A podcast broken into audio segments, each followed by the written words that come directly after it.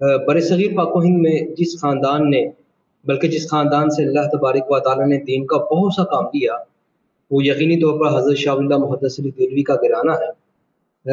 حضرت مفتی عبد الخالق اعزاز صاحب دور حاضر میں شاہ صاحب کے افکار و نظریات پہ گہرا مطالعہ رکھتے ہیں۔ آپ کی علم و تحقیقی گفتگو آپ کی ذات کا خاصہ ہے۔ میں بلا کسی وقت کو ضائع کیے دعوت خطاب دینے جا رہا ہوں۔ چھٹی سالانہ سیرت کانفرنس میں جناب مفتی عبد الخالق اعزاز صاحب۔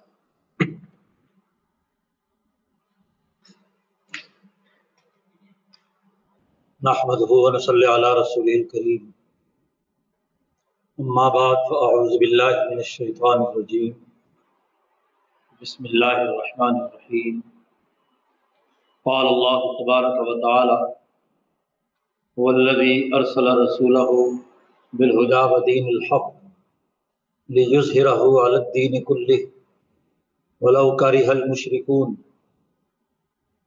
وقال تعالى قل ان کنتم تحبون اللہ فاتبعونی یحببکم اللہ وقال النبی صلی اللہ علیہ وسلم كانت بنو اسرائیل تسوسهم الانبیاء كلما حلق نبی خلفه نبی آخر الا نبی بعدی سيكون خلفاء فيكثرون وقال النبي صلى الله عليه وسلم، لا يؤمن احدكم حتى اكون احب اليه من والده وولده. والناس اجمعين وقال النبي صلى الله عليه وسلم، لا تزال طائفة من امتي قائمين على الحق. لا يزرهم من خالف صدق الله مولانا العظيم وصدق رسوله النبي الكريم. صاحب صدر اور معزز اساتذہ کرام اور طلباء و طالبات، سب سے پہلے تو ہم اس حقیقت کا ادراک رکھتے ہیں کہ ہم یہاں ایک ایسی مبارک مجلس میں حاضر ہیں جس میں عصر حاضر کے سلگتے ہوئے مسائل کے تناظر میں نبی اکرم صلی اللہ علیہ وسلم کی سیرت مقدسہ سے رہنمائی حاصل کرنا چاہتے ہیں۔ گویا کہ آج کے ہمارے موضوع کے دو اہم ترین پہلو ہیں۔ ایک تو یہ کہ عصر حاضر کے بنیادی چیلنجز کیا ہیں؟ اور دوسرے یہ کہ ان چیلنجز کے حوالے سے ہم حضرت محمد مصطفیٰ صلی اللہ علیہ وسلم کی سیرت مقدسہ سے کیا رہنمائی حاصل کر سکتے ہیں؟ پہلی بنیادی حقیقت ہمیں یہ سمجھنا ہے کہ اس وقت انسانیت عمومی طور پر گنا گو مسائل سے دو چار غربت و افلاس، بد امنی، معاشی بدحالی، سیاسی عدم استحکام اور فکری ازمحلال و انتشار میں مبتلا ہے۔ عام انسان دنیا بھر کا مسائل میں گھرا ہوا ہے۔ دوسری طرف علمی بنیادوں پر اس وقت دنیا بھر میں دو نظام ہے حیات، انسانیت پر مسلط ایک وہ نظام جو سرمایہ کی بالادستی پر انسانی سماج کے بنیادی ادارے منظم کرتا ہے، جسے کیپٹلزم کہا جاتا ہے۔ کیپٹل کو اصل مان کر انسانی ادارے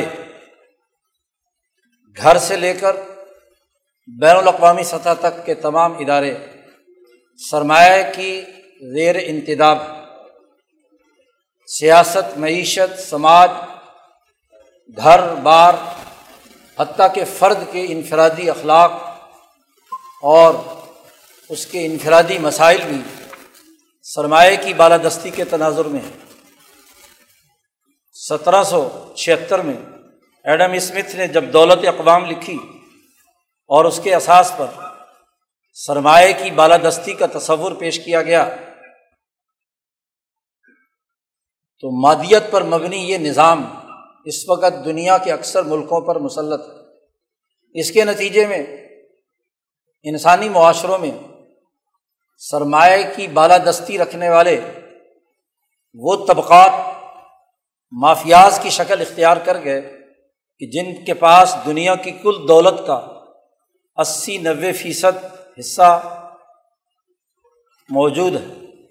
چند افراد کے پاس اتنی دولت اور دنیا بھر کے باقی ممالک اور اقوام غربت و افلاس اور قرضوں میں جکڑے ہوئے دوسری طرف اس سرمایہ داری کے مقابلے میں اٹھارہ سو چھیاسٹھ میں کال مارکس نے داس کیپیٹال لکھی۔ اور فلسفہ جدلیت کی اساس پر انسانی معاشروں میں جنگ و جدل کا سلسلہ شروع کیا اور پھر کیپٹل کی رد میں سوشلزم یا کمیونزم کے عنوان سے ایک نئی طبقاتی جنگ کا آغاز کر دیا۔ اب انسانی معاشروں میں ایک طرف سرمایہ کی بالادستی کا چلن رہا اور دوسری طرف فلسفہ جدلیت کے نام پر انسانوں کے درمیان لڑائی، بھڑائی اور بدمنی پیدا کرنے کا ماحول پیدا کیا گیا۔ آج دنیا میں یہ دو مادی نظام ہماری سوسائٹی کا احاطہ کیے ہوئے ہیں۔ ہمارا معاشرہ ان کے زیر انتظام ہے۔ اور پھر ان دونوں نے متفقہ طور پر یہ بات طے کی کہ مذہب کا اب کوئی عمل دخل انسانی معاشروں کے اجتماعی اداروں اور سوسائٹی کے سسٹم سے نہیں ہوگا۔ یورپ نے عیسائی رجت پسندانہ مذاہب اور وہاں کی بادشاہت کے خلاف انقلابات برپا کیے۔ انقلاب فرانس سے لے کر باقی ممالک میں پیدا ہونے والے انقلابات کے نتیجے میں مذہب کو دیس نکالا، دیا گیا۔ اور پھر اسی تصور کے احساس پر سوشلزم اور کمیونزم نے اپنے سیاسی، معاشی اور سماجی ادارے تشکیل دیے۔ آج ہمیں چیلنج یہ درپیش ہے کہ انسانیت اس وقت اپنی انسانی خواص، انسانی تہذیب و ثقافت انسانی سسٹم سے محروم ہو چکی ہے۔ اور اس کی جگہ پر سرمایہ کی بالادستی کا یا جنگ و جدل کی بالادستی کے تصورات پر معاشروں کو استوار کیا گیا ہے۔ جبکہ اس کے مقابلے میں حضرت محمد مصطفیٰ صلی اللہ علیہ وسلم جو امام انسانیت ہے، رحمت للعالمین ہے، انسانیت کے لیے شفقت اور محبت اور رحمت کا مرکز و منبع ہے۔ آپ صلی اللہ علیہ وسلم کو اللہ نے حکم دیا کہ کل یا الناس، انی رسول اللہ علیکم جمیان اے محمد صلی اللہ علیہ وسلم، آپ کہہ دیجیے کہ میں اللہ کا رسول بن کر آیا ہوں، تم تمام انسانوں کی طرف۔ آپ کی رسالت مقدسہ کل انسانیت کے نام ہے۔ گویا کہ انسانی معاشرے، انسانی اصولوں پر مہذب اور مرتب کرنے اور اس کی اساس پر ان کی ترقیات کا عالمگیر نظام بنانے کے لیے حضرت محمد مصطفیٰ صلی اللہ علیہ وسلم دنیا میں تشریف لائے حضرت الامام شاہ ولی اللہ فرماتے ہیں کہ نبی اکرم صلی اللہ علیہ وسلم کی بیست ارتفاق رابع یعنی بین الاقوامی نظام قائم کرنے کے لیے ہوئی تھی۔ علا وطیرت ارتفاق آپ کی بیست ہوئی ہے۔ بدور بازگاہ میں واضح طور پر امام شاہ ولی اللہ نے اس حقیقت کی نشاندہی کی ہے۔ گویا کہ فرد سے لے کر خاندان، سوسائٹی، ملک، قوم اور بین الاقوامی سطح تک کے تمام اداروں کی تشکیل انسانیت کے لیے رفاقتوں، محبتوں اور ان کے مسائل کے حل کے تناظر میں کرنا یہ حضرت محمد مصطفیٰ صلی اللہ علیہ وسلم کی نبوت کا، آپ کی رسالت کا بنیادی مقصد اور ہدف رہا ہے۔ نبی اکرم صلی اللہ علیہ وسلم کی ان تعلیمات کا خلاصہ امام شاہ ولی اللہ فرماتے ہیں دو باتیں ہیں۔ ایک تہذیب نفس اور ایک سیاست العما تہذیب نفس کے ذریعے سے ہر فرد کے نفسانی جذبات، اس کے رویے، اس کے اخلاق، اس کے اعمال کی ایسی تراش خراش کرنا کہ اس میں اعلیٰ اخلاق پیدا ہو، نفس انسانی مہذب ہو جائے۔ جس کے ایک شعبے کی طرف ابھی ڈاکٹر سعد صاحب نے توجہ دلائی کہ انسان اپنے نفس کے بہت سے جذبات کو کنٹرول کر کے اعلیٰ اخلاق کا مظاہرہ کرتا ہے۔ تو تہذیب نفس سے مراد وہ اخلاق عالیہ سیکھنا ہے جس کے نتیجے میں اس میں بہادری، دلیری، عفت، عصمت، سخاوت، عدالت اور انسانی معاشرے کی ہمدردی اور رحمت کا ایک جذبہ بیدار ہو، ایک ڈسپلن پیدا ہو۔ اسی طرح نبی اکرم صلی اللہ علیہ وسلم کی بیست کا دوسرا بنیادی ہدف قوموں اور معاشروں کی سیاست کا بین الاقوامی نظام قائم کرنا ہے۔ وہ سیاست اس کا تعلق گھریلو نظام سے ہو، میاں بیوی کے تعلق، ماں باپ اور اولاد کے باہمی تعلق، رشتوں کے احترام سے ہو۔ یا گھریلو نظم و نسق کو صحیح خطوط پر استوار کرنے سے، یا اسی طریقے سے معاشی شعبوں میں جو انسانوں کی ضروریات ہے اس میں کام کرنے والے افراد، ان کی تنظیمیں، ان کی اجتماعیتیں، ان کے حقوق کی ادائیگی کا ایک سسٹم نبی اکرم صلی اللہ علیہ وسلم نے متعارف کرایا۔ ریاست مدینہ تشکیل دے کر قومی سطح کا ایک نظام بنانے کا طریقۂ کار استوار فرمایا کہ حکومتی نظم و نسق، حکومتی ادارے کیسے چلائے جاتے ہیں؟ آپ صلی اللہ علیہ وسلم نے یہی نہیں، بلکہ بین الاقوامی معاشروں، کل انسانیت کے عالمی مسائل کے حل کرنے اور اقوام میں عالم کے درمیان تعلقات استوار کرنے کے بنیادی امور کی بھی نشاندہی کی۔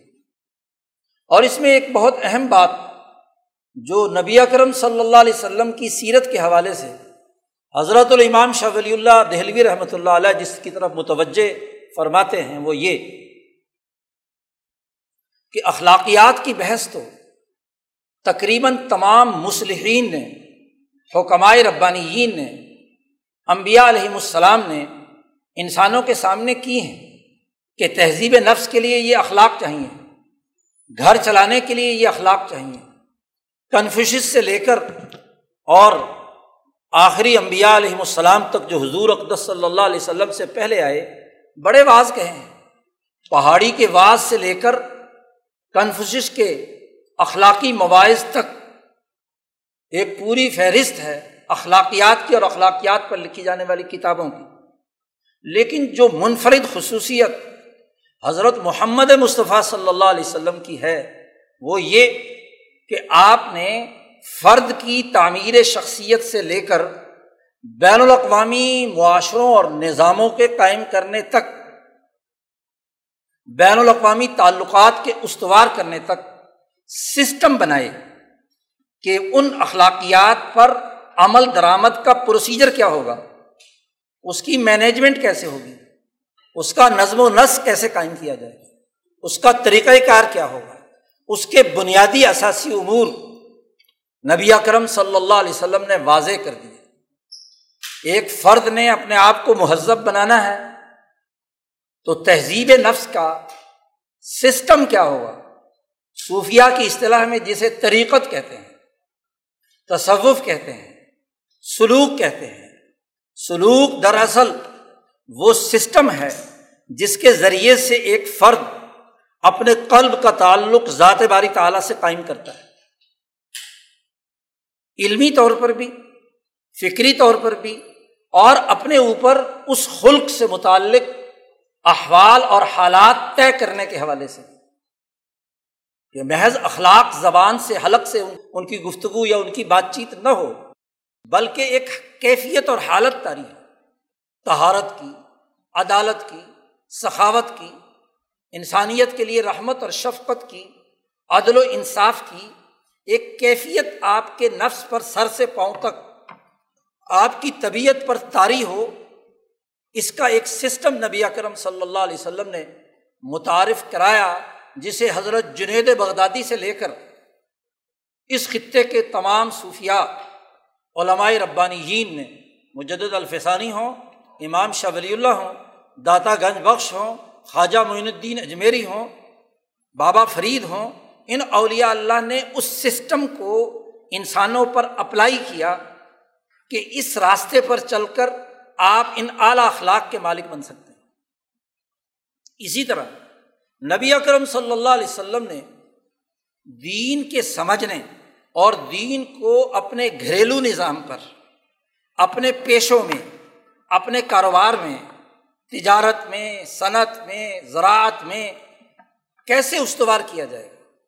اس کے لیے ایک باقاعدہ سسٹم نبی اکرم صلی اللہ علیہ وسلم نے متعارف کرایا۔ معاشی تعلقات کن خطوط پر استوار ہوں گے؟ ایک مزدور کو مزدوری اور ایک کروانے والے کو آجر اور اجیر کے درمیان تعلقات کی نوعیت کیا ہوگی کاشتکار اور اس زمین سے وابستہ تمام معاملات کے اندر تعلقات کی نوعیت کیا ہوگی؟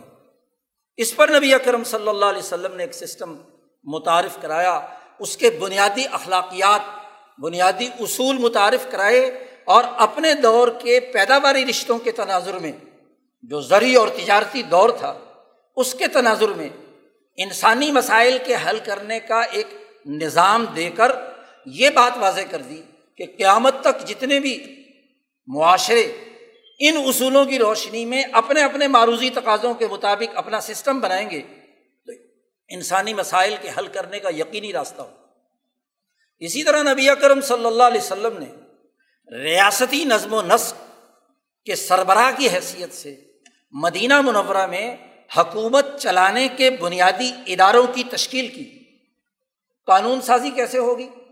تو قرآن نے کہا، شاور ہم فل امر مشاورتی نظام، جمہوری نظام، اجتماعیت سے آئین و قانون سازی کا عمل ہونا۔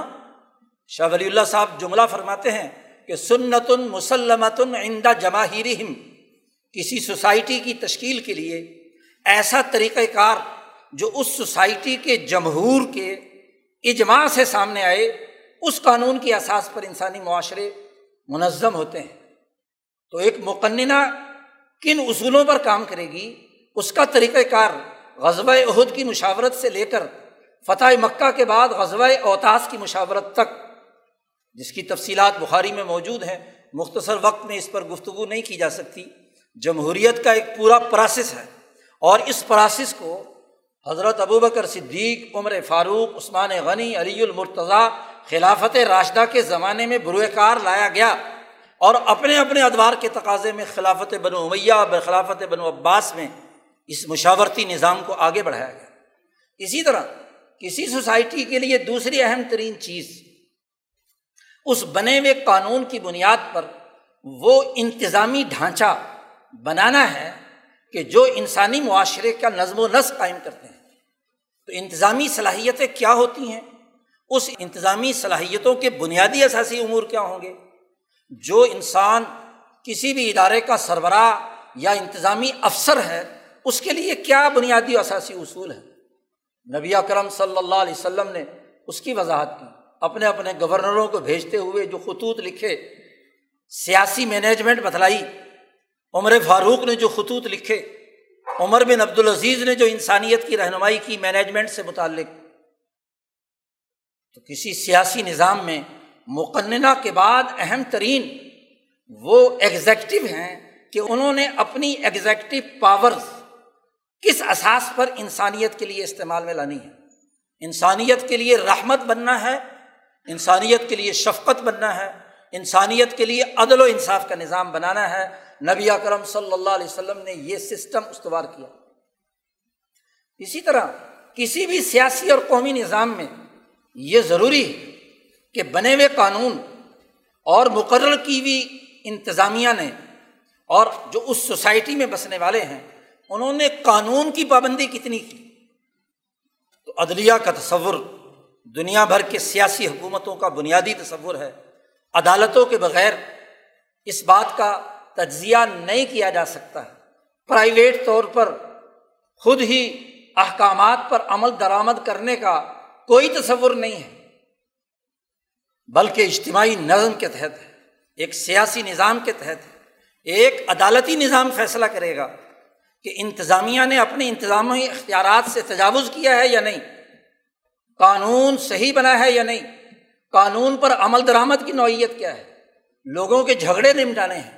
تو عدالتی سسٹم کے بنیادی امور رسول اللہ صلی اللہ علیہ وسلم نے متعارف کرائے اور یہ بات واضح کر دی کہ سیاست بلا تفریق رنگ، نسل، مذہب ہوتی ہے۔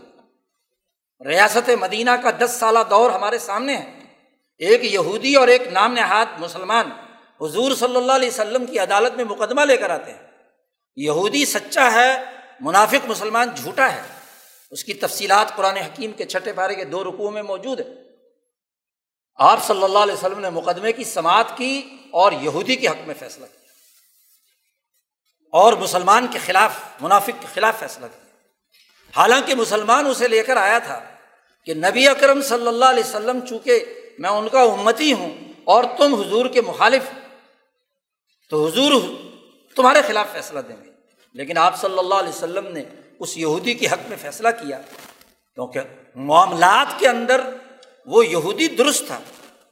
منافق مسلمان اس کے ساتھ دھوکہ کر رہا تھا۔ یہودی کہتا تھا کہ کاب ابن اشرف سے فیصلہ کرا لیتے ہیں۔ جی؟ اس سے فیصلہ کراتے ہیں۔ نہیں، نبی کرم صلی اللہ علیہ وسلم سے فیصلہ۔ اور وہ فیصلہ یہودی کے حق میں آپ صلی اللہ علیہ وسلم کے سیرت کے دس سالہ دور اس حقیقت کی نشاندہی کرتا ہے کہ آپ کی عدالت میں انصاف ہوا۔ حتیٰ کہ خلیفہ کے خلاف بھی اگر مقدمہ دائر ہوتا ہے، قاضی شرح کی عدالت میں، وقت کے خلیفہ، تو جو قانون اور ضابطہ بنا دیا گیا اس ضابطے کی روشنی میں حضرت علی کے صاحبزادے اور آپ کے غلام کی گواہی قابل قبول نہیں ہوئی۔ اور فیصلہ اس یہودی کے حق میں ہوا جس کے پاس زرا تھی حضرت علی کی اس نے کہا، یہ انصاف کا فیصلہ ہے۔ تو یہودی نے پکار کر کہا کہ جس دین کا خلیفہ حکمران عدالت کے سامنے سرنڈر کرے اور اس کے خلاف عدالت فیصلہ دے، اس مذہب کو قبول کر لینا چاہیے۔ دین پھیلا ہے اخلاق سے، سسٹم سے۔ ایسے ہی نبی اکرم صلی اللہ علیہ وسلم نے بین الاقوامی نظام کے اصول بھی بیان کیے۔ آپ نے اس دور کے سفارتی آداب کے تحت خط لکھا کیسر و کسرت اور ان بین الاقوامی امور سے متعلق ان سفارتی آداب کا لحاظ رکھا، ان کے حقوق کا لحاظ رکھا۔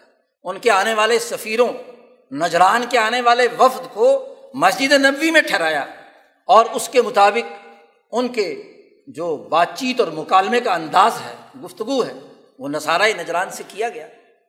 تو کہنے کا مقصد یہ ہے کہ رسول اللہ صلی اللہ علیہ وسلم کی پوری کی پوری زندگی سسٹم بنانے سے عبارت ہے۔ آج کا جو مسئلہ انسانیت کے سامنے ہے، وہ یہ کہ نبی اکرم صلی اللہ علیہ وسلم کا انسانیت دوست سسٹم بالخصوص مسلمانوں اور بالعموم پوری دنیا انسانیت سے ختم ہو چکا پچھلے تین سو سال سے۔ اس کے مقابلے میں سرمایہ کی بالادستی کا یا جدلیت کی اساس پر انسانیت میں لڑائی بڑھائی کے تصورات نے فروغ پایا ہے۔ آج ہمارا عصری چیلنج یہ ہے کہ اس سسٹم کو انسانیت دوست کیسے بہتر سے بہتر بنایا جائے۔ اور بنانے کا طریقہ بھی نبی اکرم صلی اللہ علیہ وسلم نے واضح کر دیا کہ اگر اس سسٹم میں انسانیت کی کوئی مفید باتیں ہیں، وہ برقرار رکھی جائیں گی۔